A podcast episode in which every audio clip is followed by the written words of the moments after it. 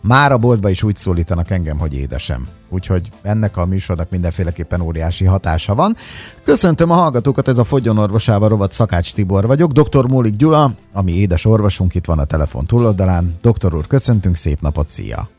Szia, de azért Tibi, ne haragudj meg, én ezt most így meghallgatva, hagyd kérdezzem, ki szólít téged a boltba édesemnek? Hát most már gyakorlatilag nemre való tekintet nélkül mindenki. Élő adásban lebuktál. Mindenki. Ó, Igen. na ezt meg, meg fogom mondani a feleségemnek is, hogy hallja a telefonban, Mindenki másért, mond, ugye? Édesem, hát... A fiúk frocliznak, a lányokat nem tudom Aha, megmondani, na, hogy igen. hova rakódik ez az egész dolog, de hogy, egy hogy, mondja, lényeg, hogy... hogy mondja ezt a műsorvezető barátom, vékony jég. Vékony, vékony jég, így van, be is szakadt Tibike.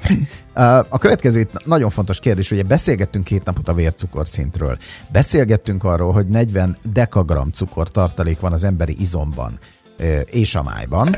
Így van. Így már helyes? Így van. Igen, és hogy, hogy azért itt szó-szót követett a tegnapi nap folyamán, aminek a végén azért csak kijött az, hogy igazából terápiával nem nagyon lehet az alap tézisen változtatni, hiszen ahhoz nem telt még el elég idő. Tehát engem azért csak érdekel, hogy azért ezek a raktárak, a logisztika, na az hogy néz ki, hogyan üríthető, mikor töltődik, hogyan tudjuk ezt szabály... Ú, rengeteg kérdés van. Kezdjük el az elején. Rendben kezdjük el az elején. Ugye tegnap odáig eljutottunk, hogy nem elsődleges üzemanyag a cukor, de mégis elképesztően fontos, akkor, ha baj van. Csak manapság bevisszük kívülről, és akkor is ott van, ha, ha nincsen baj.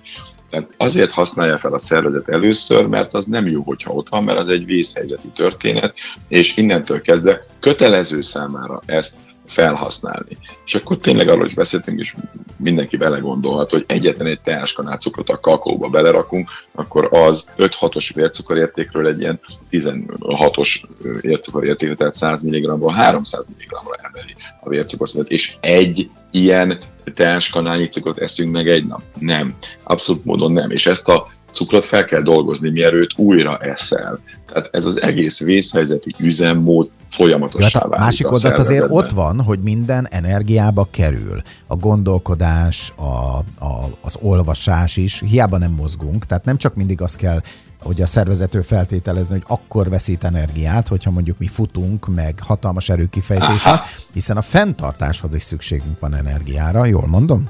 Abszolút jól mondod, csak egy dolgot kell megérteni. Ha akarsz egy általános kellemes meleget a lakásodban, akkor ott elég nehéz, és talán értelmetlen is aprófával vagy szalmával tüzelni, ami nagyon gyorsan elég, és nagyon gyorsan leadja a benne lévő energiát. Mit viszel be? Hát beviszel az nagyon jó gyújtósnak, de utána minél nagyobb rönköket teszel rá, mert ez a normál fűtésed, ez a hatékony fűtésed, ez az, ami működni fog. Tehát magyarán szólva, nagyon fontos a színlet, még egyszer elmondom, de alapvetően arra vagyunk kitalálva, hogy a nem vész helyzetben, amikor nem kell vadászni, menekülni, támadni, védekezni, akkor a nyugalomban zsírt égessünk el.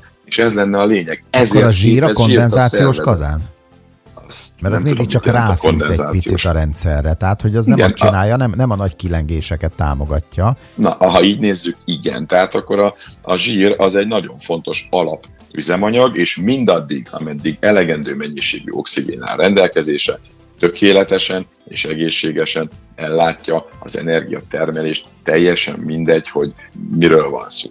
Ha pedig cukor jön, az hirtelen nagy mennyiségű energiamolekula bekerülését jelenti, az pedig inzulint hoz, az pedig zsírrá alakítja a felesleges energiát, a felesleges cukrot, tehát zsírképzés fog megindulni, és ebből van a zsírraktár miért kell raktározni, mert ez a kérdés is elhangzott az egyik hallgatótól, hogy ne kellene raktározni, ha végig gondoljuk azt, hogy étkezéseknél van energia, és ha az elfogy, akkor mi van? Egy autót nem tankolsz meg, akkor igazából megáll, amikor nem tankolt. Ha az embernek is nem lenne hosszú, tartós mennyiségű betárazott tüzelanyagot, például egy lakásban mondjuk nem lenne tüzelőt télire betárazva, hanem csak mindig annyit aznap éppen tudsz vágni, hát mi van, ha véletlenül nem tudsz vágni, megfagysz.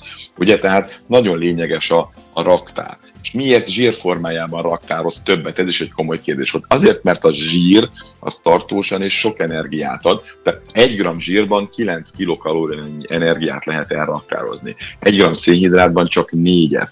Úgymond sokkal kisebb helyen fér el, nagyobb az energia sűrűsége a zsírnak, és mivel az is egy nagyon fontos dolog, hogyha egyszer alapvetően zsírt használna fel az emberi szervezet a, a, a normál mindennapi élete folyamán, kivéve a vészhelyzeteket, akkor sokkal több zsírra van szükség, mert sokkal kevesebb vészhelyzet van, mint normál működés.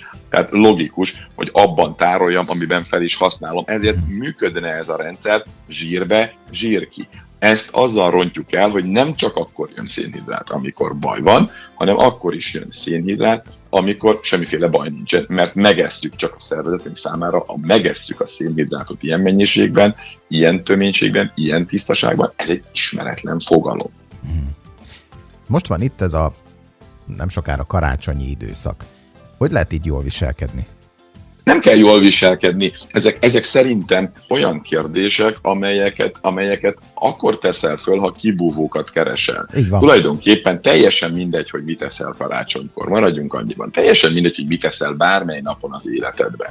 Egy dolgokkal tisztában kell lenni, hogy amit megeszel, az milyen hatással van rá. A többit meg döntsd el. Abban egy nagyon-nagyon fontos meglátásod volt a tegnapi nap folyamán, hogy ma főleg a tiéd, ami meg már megszülettél vele, a te genetikád, nem tudod tologatni, az nem fog megváltozni. Egy darabig ez a precízen működő szervezet próbál alkalmazkodni, aztán beteg lesz. Ha ez neked jó, egyél azt. Tehát most attól, mert karácsony van, attól még nem változik meg az emberi szervezet működése. De teljesen mindegy, hogy mit teszel. De még a raktárakra azért térjünk ki, attól függően például, hogy mit teszel, mert milyen evésnek mi a következménye. Körülbelül 2000 kilokalóriányi, ez a maximum mennyiségű energia van szénhidrát formájában. Tudod, mennyi ideig elég? Egy napig. Tehát kb. egy napi fogyasztásod is itt van valahol, tehát egy nap túlélést biztosítanak a szénhidrát raktára. Gondolj bele, ha nem lenne zsírraktár, de akkor igazából egy napon belül nem ehhez meghaltál. Hát viszonylag gyorsan ki, kihalt volna az emberiség. Ezért kialakultak a zsírraktárak. A zsírraktárában kb. 90-szer ennyi van egy, egy normál testalkatú embernél, tehát egy olyan 180 ezer kilokalória, túlsúlyosaknál ez fél millió kilokalóriát is elérhet.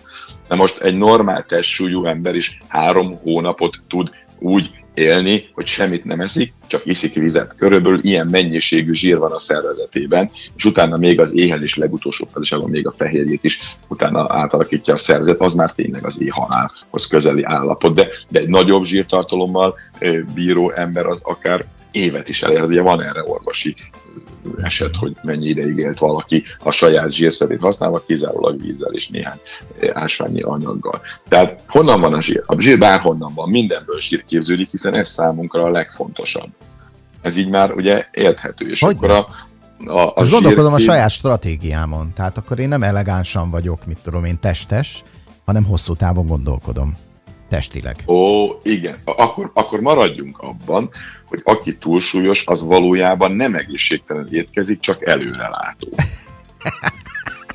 Hát és igen, hát, ugye most mondtad el, egy napig elég a szénhidrátraktár, és több hónapon keresztül a zsír. És hogyha most ránézek erre az oldalra, akkor hát ez így legalább két hónap. Csak az a baj, hogy ez nem úgy működik, mint a bankszámla hogyha minél nagyobb tartalékod van, annál biztonságosabbak az elkövetkezendő időszak az életedben. Ez sajnálatos úgy, úgy működik, hogy amilyen nagy ilyen túlélési, nevezzük a zsír túlélési biztonságnak, tehát amilyen nagy mennyiségű túlélési biztonságot halmozol föl, az jelentősen befolyásolja a túlélési képességédet, és ebből viszont a több az nem biztos, hogy jobb. Mint ahogy látjuk, hogyha valakinek mondjuk öt vállalatosan van a lottón, és megnő ez a tartaléka extrém módon, akkor ez sajnálatos módon a legtöbbek nem tudják kezelni, és az életüket tönkre teszi. Ezért csörögjenek Ugyan, rám ja, majd te segítesz. Jó, rendben van. És akkor... A legjobb különben ilyenkor ez tényleg, most picit egy mondat ebbe az egészbe, hogy el kell magunktól zárni ezt az egész lehetőséget. Ezt különben szinte senki nem tudja megoldani, de ha van mellette egy olyan ember, aki fék, és akkor az, aki utána ennek a beosztásában tud segíteni, akkor meg tudja menteni ettől a krízis korszaktól. Mert Annyira ez... bánom, hogy vége van ennek az adásnak Igen. már, holnap beszéljünk már erről, hogy ezt zsírra hogy fogod lefordítani. Jó. Tehát, hogy mi... Na, akkor, akkor holnap visszaválok. Okay. Ezt, erre nagyon kíváncsi vagyok. Köszönjük! Szép napot, doktor úr! Szia! Nektek szervusztok!